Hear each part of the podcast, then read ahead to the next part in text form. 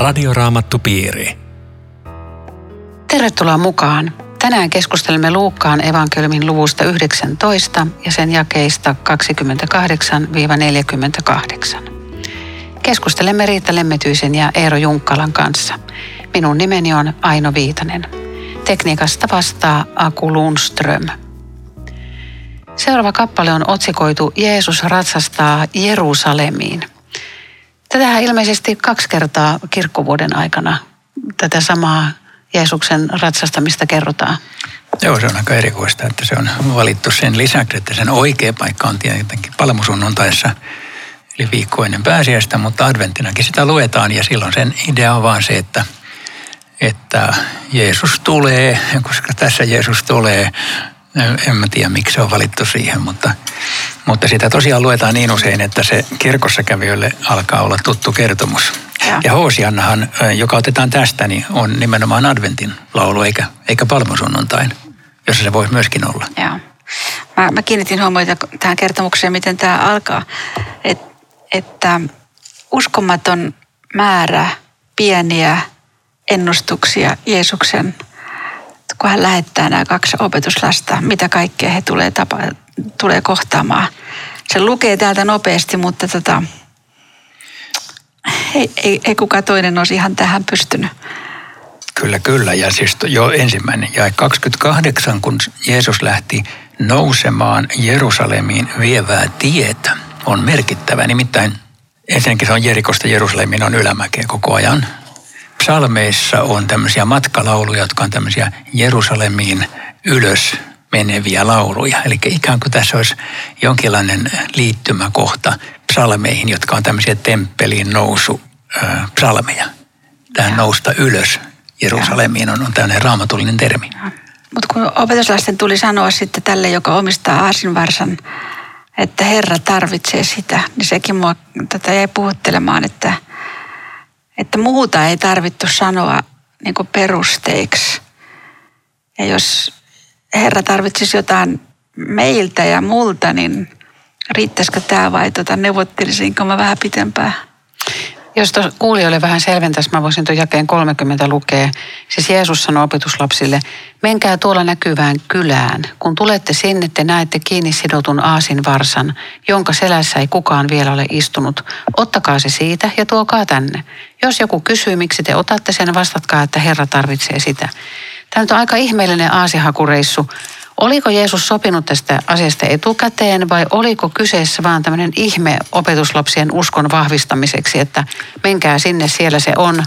Mun mielestä ei kumpikaan noista. Miksei? Mä, mä, mä, mä kuvittelen, että jos tilanteen, mä ajattelen, mä oon ollut Afrikassa, niin tuota, siellä on aaseja, voi olla monessa talossa. Sitten joku tulee sanoa, että nyt tänne kaupunkiin tulee erittäin huomattava henkilö – hän tarvitsee aasin, lainaatteko? Ne sanoo, wow, meidän aasimme pääsee tähän ja. hommaan, ottakaa nopeasti. Tämä, tämä on mun kuvitelmani. Eli tämä Herra tarvitsee niitä, antaa jonkinlainen signaali, että on joku, joku Herra tulossa tänne, kyllä me nyt yksi aasi lainataan. Ja onko se ihan poissuljettu, että Jerusalemissakin oli näitä tämmöisiä opetuslapsia, jotka jotka Jeesuksen oli, oli kohdanneet. Sitähän me ei tiedetä, mutta... Niin, että ne olisi jo kesyttänyt mutta siis tähän viittaa kuitenkin tähän Sakaria-kirjan kohtaan. Iloitse tytär Sion, riemuitse tytär Jerusalemen, katso kuninkaasi tulee. Sitten tämä hän on nöyrä, hän ratsastaa Joo, siis tota, ä, ei ole tietenkään pois suljettu etteikö se olisi joku käynyt etukäteen tsekkaamassa. Ja, ja toi on siinä mielessä hyvä pointti, että Raamattu kertoo monet asiat ikään kuin vetäen mutkat suoriksi ja kaikkea ei kerrota, mitä on ehkä tapahtunut. Mutta ja. tähän mun mielestä sitä ei välttämättä tarvita, ja. vaikka se on täysin mahdollinen. Mutta puhuttelevaa tässä kyllä on se, että kuningas tulee ja, ja aasilla ratsastaa, koska antiikin hallitsijat oli tavattoman julmia ja suurellisia ja tämmöisiä ruhtinaallisia, joita pelättiin. Luther sanoi, että, että kun Jeesus tulee varsan selässä, niin tässä meille tulee kerjäläiskuningas, jota on helppo lähestyä, joka on myös helppo torjua. Mä vielä, vielä tuohon tota, palaan, että, että eikö se voisi olla myös tämmöinen ihme Sanohan, sanohan toisaalla sitten Jeesus Pietarille, että me, me sinne ja ota se ensimmäinen kala ja sen suussa on rahaa ja maksa minun ja itsesi puolesta. Niin siinäkin on ihme. Ai niin, ihme olisi se, että... Niin, että et, ja, et siellä on se aasi ja, ja sitten kukaan ei ole vielä istunut sen selässäkään. Että tämä on niin jotain semmoista, mitä Jeesus tietää. No siis voisi olla, mutta kun Ylimäki oli täynnä aasia, että ei sitä ihmettä tarvitse. Yksi aasi löytyy No sieltä. niin, mutta ei se ole silti poissuljettu. ei niin. Joo. Mutta tämä on tietysti hyvin itämaista tämä 35, jossa näitä vaatteita heitetään aasin selkään ja myöskin tielle. Eerossa sultahan sujuu nämä tota, lenkkeilyt täällä eri reiteillä, mutta siis Petaniasta Jerusalemiin se on joku neljä kilometriä, jos on täynnä vaatteita, se on kuin punainen matto. Se on ollut kauhean huomiota herättävä tapahtuma tämä. Joo, taikka Ylimäen rinnettä alas. Ei nyt välttämättä edes koko tietä tapetoinut vaatteilla, mm. mutta joka tapauksessa siinä on tapahtunut siis tämmöinen poikkeuksellinen juhlinta, se on, se on selvä. Mitä muuten luulette, kun sä viittasit tuohon Sakarian ennustukseen, josta Sakaria 9 säätä on sanottu, että toteuttiko Jeesus siis ikään kuin tarkoituksella, ajatteliko hän, että nyt toteutetaan Sakarian ennustus? Mitä ajattelette?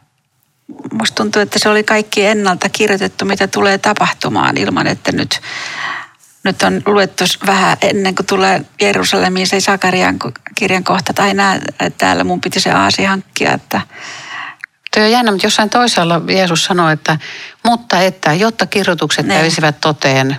Että et kyllähän niin kuin tavallaan pitää ne koko ajan mielessä. Niin, siis mä, mä ajattelen, että kyllähän tietenkin, koska se oli kirjoitettu, niin se tapahtui, mutta varmaan Jeesus on voinut aivan tietoisesti ajatella, että nyt on sen aika. Nyt olemme siinä pelastushistorian vaiheessa. Sakaria on ennustanut, nyt minä toteutan sen. Eli että tässä ikään kuin, jos mä sanon toisinpäin, että jotkut sanoivat, että eihän tämä ole mikään ennustus, kun Jeesus niin kuin pani sen toteutumaan. Okei, hän pani sen toteutumaan, mutta se oli ennustettu. Eli siis hän on määrätietoisesti kulkenut tietä, joka on kirjoitettu ennalta, mutta hän ikään kuin demonstroi nyt mm. Sakariaa. Mutta onko sillä mitään merkitystä, että, että tekikö hän sen tietoisesti tai... No ei. ei, ei, mutta siis hän niin kuin tavallaan demonstroi, että tässä mm. nyt Sakaria toteutuu. siis Jerusalemissa oli valtavasti väkeä, ne oli juhlien alla oleva aika.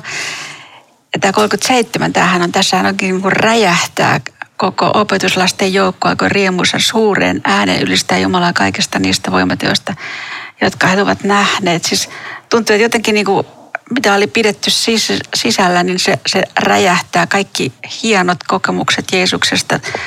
Lasarus on herätetty tässä alla ja, ja Barttimöstä Jeesus ei hiljentänyt, että on hiljaa, en mä mikään Daavidin poika ole. Et, et valtava ilo ja riemu siitä, että nyt se Jumalan valtakunta koittaa. Joo, olikohan Jerusalemissa paljon porukkaa, jota Jeesus oli parantanut, siis lähinnä hän oli parantanut vaan Galileassa. Mm. Mutta jos nämä opetuslapset osittain tulee sieltä, Joo, siis seurue tulee kyllä tietenkin sieltä.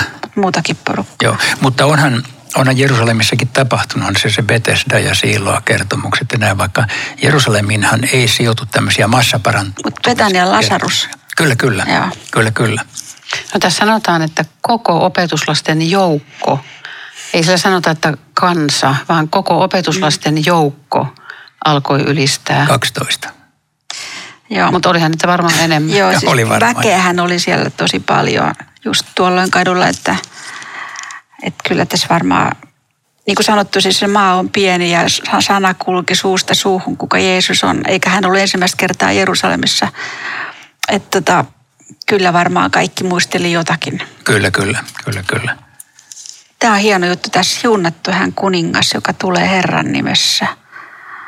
Tota, mä pysähdyn sen takia, kun mä kerran törmäsin tämmöiseen erittäin kauniiseen Lutherin ajatukseen. että Tässä virkkeessä tässä on evankeliumi herkimmillään, koska Jeesus Kristus tulee, me emme voineet tulla hänen luokseen. Kukaan meistä ei voinut käydä noutamassa häntä maailmaan. Että jos Jeesus ei olisi tullut, niin kukaan ei löytäisi Jumalan luo. Hän tulee Herran nimessä meidän luoksemme. Tän lukee nopeasti, mutta tässä on Joo. Iso sanoma. Hyvä, että meillä on. Joo. Ja tässä joukossamme minä sen sijaan kiinnitin huomioon tässä jakeessa siihen, että sehän on sitaatti psalmissa 118. Joo. Eli psalmi 118 on erittäin messiaaninen psalmi. Se on niin kuin ladattu täyteen messiaanisia kuvia. Siellä on kulmakivi, ja- jonka rakentajat hylkäsivät ja siellä on tämä Hoosian siunattu olkoon hän. Eli, eli ne on laulanut tätä psalmia, kun, kun Jeesus on ratsastanut, jolloin se on varsinainen tämmöinen niin kuin todella messiaan sisääntulo. Ja, ja ikään kuin Jeesuksen piti tulla kruunatuksi kertaalleen eh, messiaaksi jopa ihan tämmöisen kansanjoukon edessä ennen kuin hänet sitten hylätään. Että ei tähän ilo kolkata mahdu. Tämä on jotain ihan muuta iloa, joka, joka tässä vallitsee. Sen takia tämä kaikki on ollut sitten kyllä hyvin, hyvin vaikea ymmärtää, mitä, mitä sitten Jerusalemissa tapahtuu. Mutta kuitenkin hän tulee. Tämmöinen, varmaan tämä pelastushistoriallinen merkitys on, tai siis luulisin, siinä juuri, että kun koko ajan kyseltä, onko tämä Messias, onko tämä Messias, kuka sinä oikein olet. Ja sitten hetken kuluttua hänet vielä tapetaan raasti. Niin kertaalleen hänet ikään kuin piti ikään kuin kruunata Messiaaksi kansanjoukon silmien edessä ja tulla niin kuin yleiseen tietoisuuteen, nyt Messias. Ja sitten kaikki kuitenkin romahtaa. Ja. Joku tällainen tällä varmaan on. Koska sekin on jännä, että Jeesus ei estele ihmisiä huutamasta näin. Hän ottaa sen vastaan sen tämän psalmin paikan ja, ja omistaa sen itselleen. Aina hän alo, aloitti, aloitti tuosta fariseuksesta, siis hehän, hehän tulee tällä kritiikille, että, että älä leiki tulella. Tämä on ihan käsittämätön huuto, mitä sulle huudetaan. Ja, Ja Jeesuksesta on joskus pohdittu, että oliko hänellä itsellänsä tämmöinen messias-tietoisuus tai kuinka hän sen ikään kuin julisti ihmisille. Niin sekin, että hän ottaa sen aasin ja että hän toteuttaa sen sakarian, niin se on ihan selvä operaatio, että minä en ole kuka tahansa. Minä olen juuri se, joka on Sakariassa ennustettu. ja. Eli Jeesus ei ole valmis kieltämään niitä, jotka hänelle osoittaa tämän psalmin kohdan. Minä sanon teille, jos he olisivat vaiti, niin kivet huutaisivat. Voisiko ajatella, että, että tänä päivänä kivet itkumuurissa huutaa? Miten ne itkumuurissa huutaa? Siis tarkoitan niitä Jerusalemin temppelin rauniokiviä, jotka siellä vielä on jäljellä. Niin. No mikä ettei. Mitä tämä tarkoittaa, kivet huutaisivat? Niin, mun mielestä se on pelkästään kuvakieltä, että siis että, äh, että Jo- Jumala voi panna. Se on vähän sama kuin, että vaikka vuoria siirtää, mutta ei vuoria ole tapana siirtää. Et, et siis tällainen kuvakieli, mutta kyllähän siinä on nähty se, että kivet, kivet puhuvat. Onhan sitä nähty vaikka viittaus arkeologiaan.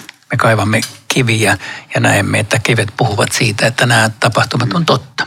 Siis mä oon ollut siellä kuokkimissa näitä kiviä ja kyllähän ne siinä mielessä huutaa, että raamattu siis on totta, kun me näin löydämme sieltä sitä historiaa. Kivet huutaa, ne huutaa hautausmaallakin.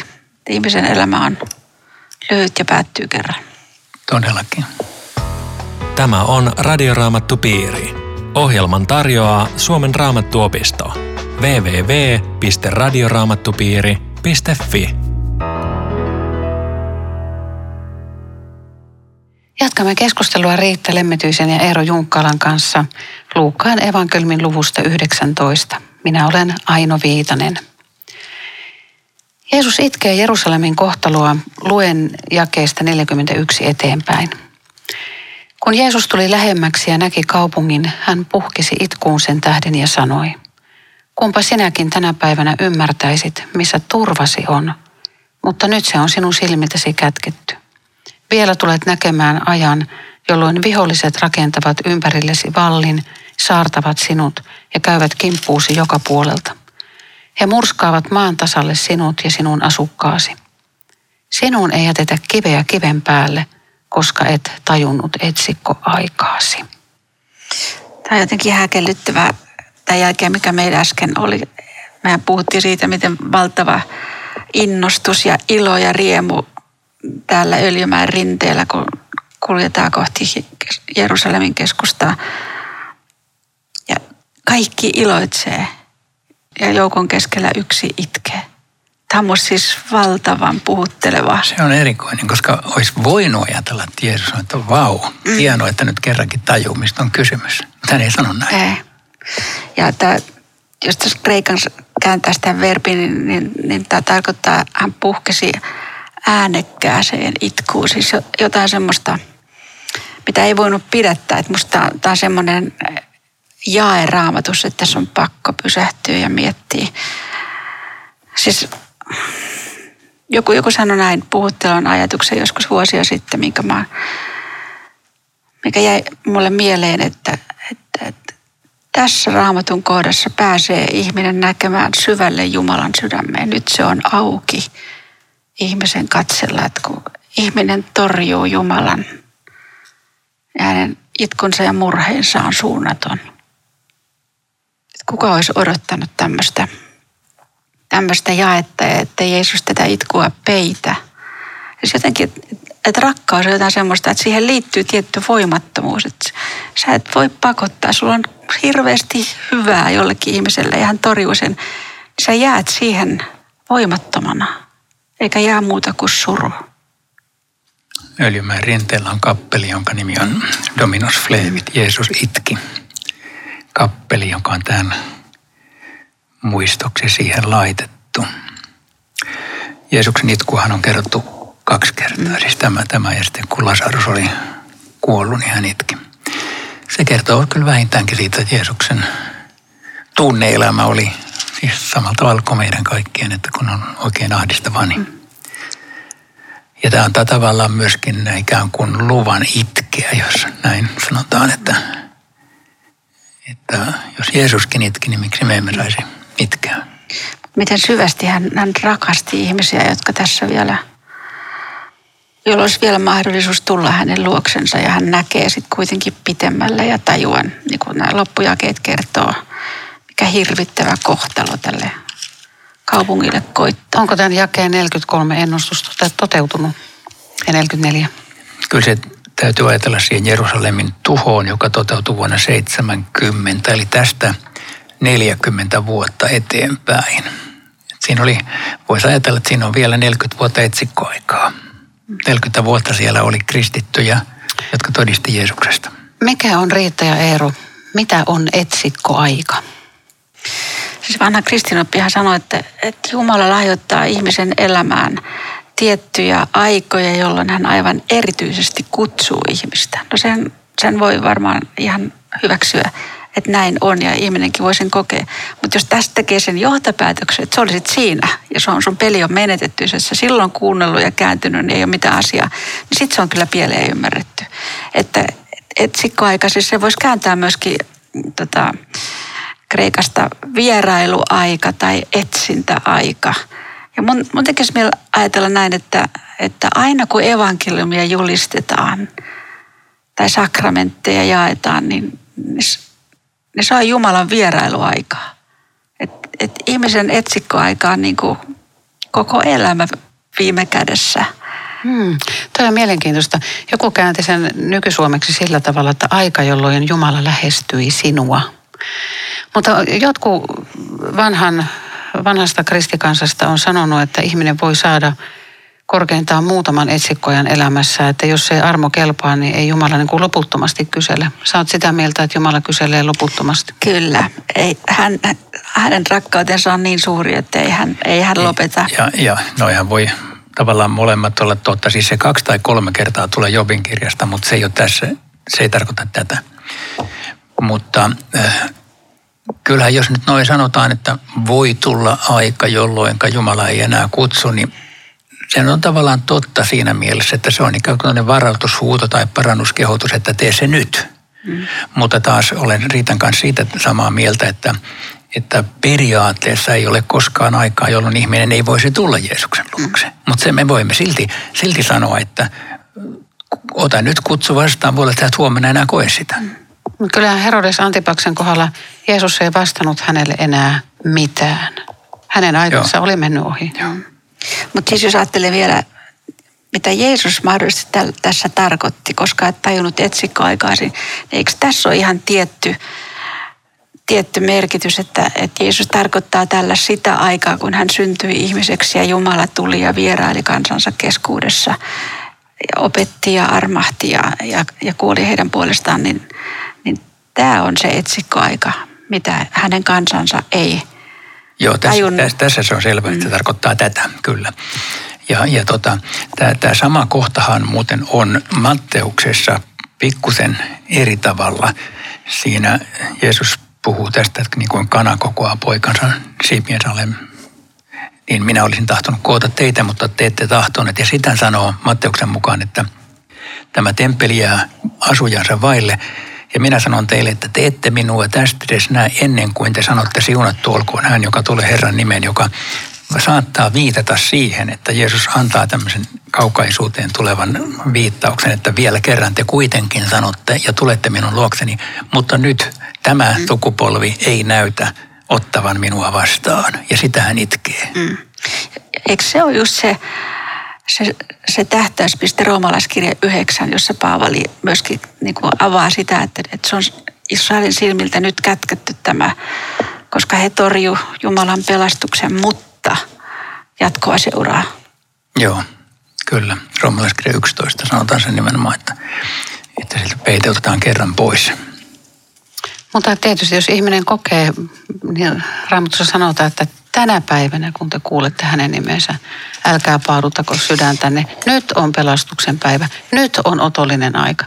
Eli että jos joku sanoo, että no en mä nyt tänään kerkeä, että katsotaan huomenna, niin se voi olla, että sitä huomista ei tule. Joo, toi on, toi on tärkeä juttu, koska kun, kun Jumala kutsuu ihmistä, niin se on nimenomaan nyt.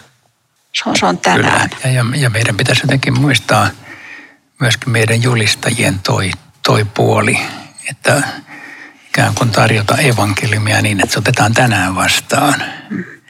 Että ei ehkä niin kuin uhkailla, sitäkin on paljon tehty, uhkailla, että varo, jos et tänään ota, niin käy huonosti, mutta kuitenkin pitää se tosiasia tiedossa, että, että armon aika on nyt ja huomenesta me emme tiedä. Joo, se on just näin.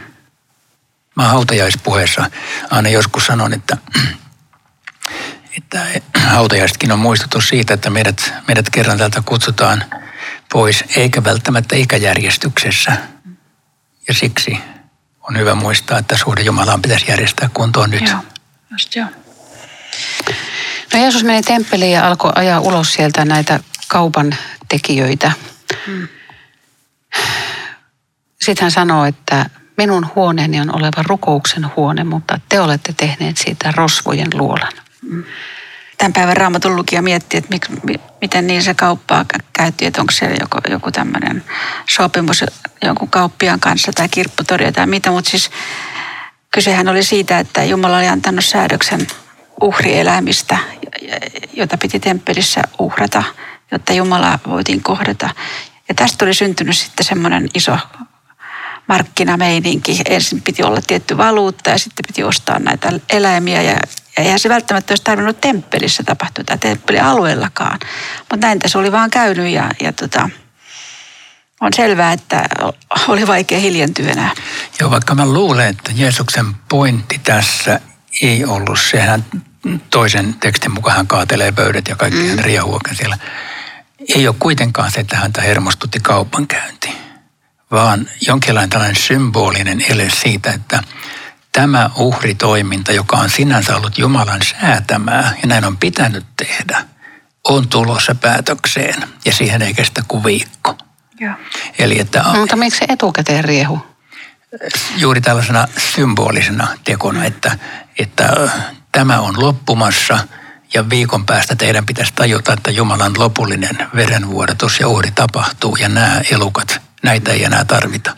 Mutta voisiko ajatella, että toi on varmaan ensisijainen merkitys tuolle, että Jeesus on se temppeli, jossa Jumala on läsnä, mutta tämä 46 on kirjoitettu minun huoneen oleva rukouksen huone. Tämä, tämä kauppahan tapahtui temppelin esipihalla. Ja siellä oli nimenomaan se paikka, jossa muista kansoista tulleet rukoilijat rukoili, koska he päässyt sisälle temppeliin. Ja nyt tämä paikka oli täynnä tätä markkinahumua. Niin kyllähän tässä varmaan oli jonkinlainen suuri murhe siitä, että, että myöskin tämmöinen rukouksen huone on, on otettu tämmöiseen käyttöön. Joo, okei, okay, hyväksytään. Hyväksyn. Tai jos ne kävi muutakin kauppaa. Emme tiedä. Siis Vai elä- tiedämmekään? uhrieläimiä nimenomaan täällä. No, mutta jos ne kävi jotain muutakin Ja rahaa vaihdettiin, koska, piti, koska niin kuin ulkopuolinen raha ei kelvannut. Ei. Tässä sanotaan vain, että jotka kävivät kauppaa. Mutta kyllä se tätä... Se, se on sitä Joo. uhrieläinkauppaa. Mutta sitten hei, tässä on vielä sellainen, jota me emme ole vielä sanoneet. Se viittaa Jeremian kirjan seitsemänteen lukuun. Ja Jeremiahan san käyttää, Jeesus itse asiassa siteeraa Jeremiaa tässä. Jeremia menee temppelin ovelle ja sanoo, että te olette Jumalan huoneen muuttanut tota, tällaiseksi mm, paikaksi, jossa te harjoitatte jumalattomuutta. Eli Jeesus tässä tietyssä mielessä liittyy vanhan testamentin profeettaan ja, ja ikään kuin niillä valtuuksilla, mutta kuitenkin Jumalan pojan suuremmilla valtuuksilla tekee tämän. Joo. No pystyykö tätä mitenkään niin kuin, tätä temppeliä vertaamaan nykyajan kirkkoon? Onko tällä mitään viestiä meidän ajan kirkolle? Niin mun mielestä ei ainakaan sillä tavalla, että jos kirkon eteessä myydään kirjoja, niin saisi mennä kaataan pöydät ja sanoa, että menkää, kotiin. Ei mun mielestä ainakaan sillä tavalla. Mutta hmm, kyllä kenties, jos ajatellaan, että kirkossa on, tehdään sellaista, mikä ei sinne sovi, niin, niin tota, kyllä Jeesus voisi hermostua. Mikä ei sovi kirkkoon ero? Niitä. Älä kysy tarkemmin. Hei siis tota, jo- jos, siis kirkossahan pitäisi olla tarjota ihmiselle semmoista, jossa hänelle, hänelle tarjotaan eh, esteetön pääsy Jumalan luo, siis evankeliumi, jossa, jossa ihminen tajuaa, että, että sä saat tulla semmoisena kuin sä olet. Ja että kaikki palvelisi sitä, tätä yhteyden syntymistä Jumalan ja ihmisen välillä, ja joka tätä estää, että ei julisteta evankeliumia tai kaikki muu on tärkeämpää, niin niin sitten se alkaa muodostua tämmöistä, tämmöistä toisenlaista pöytää ja, ja estettä, joka ei ole toivottavaa. Joo, kyllä tuossa varmaan on, on Anon kysymykseen vastausta, että on toki mahdollista, että, että Jeesus itkisi tai hermostuisi siitä, mitä tapahtuu kirkon nimissä ja kirkon tiloissa ja kirkon toiminnassa, jos siellä ollaan menty ihan muualle kuin evankelmin ytimeen. Muuten tota, tästä Jeesuksen toiminnasta vielä se, että Matteushan liittää tähän tämmöisen mielenkiintoisen yksityiskohdan, että tämän puhdistamisen jälkeen temppeliin tuli ähm, sokeita ja rampoja ja, ja, ja sairaita. Ja, ja- ja se, mikä on mielenkiintoista, on se, että just tämmöisiltä ihmisiltä oli kielletty pääsy temppeliin. Ja nyt tuli toinen aika. Jokaisella oli estetön pääsy Jeesuksen luo. Radioraamattu piiri. Kiitos ystävät jälleen mukana olosta. Rukoillaan yhdessä. Kiitos siitä Jeesus, että jokainen saa tulla sinun luoksesi. Jokainen saa tulla sinun kirkkoosi. Jokainen saa tulla etsimään sinua ja löytämään. Etsi sinä meidät, löydä sinä meidät.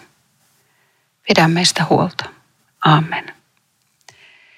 Tavataan jälleen ystävät viikon kuluttua ja laittakaa meille kysymyksiä ja kommentteja osoitteella aino.viitanen at sro.fi. Ja Eero Junkkaalan kirjoittamia raamatupiri-oppaita löytyy osoitteesta perussanoma.fi. Kiitos mukana olosta. Hei hei. Radioraamattu piiri. www.radioraamattupiiri.fi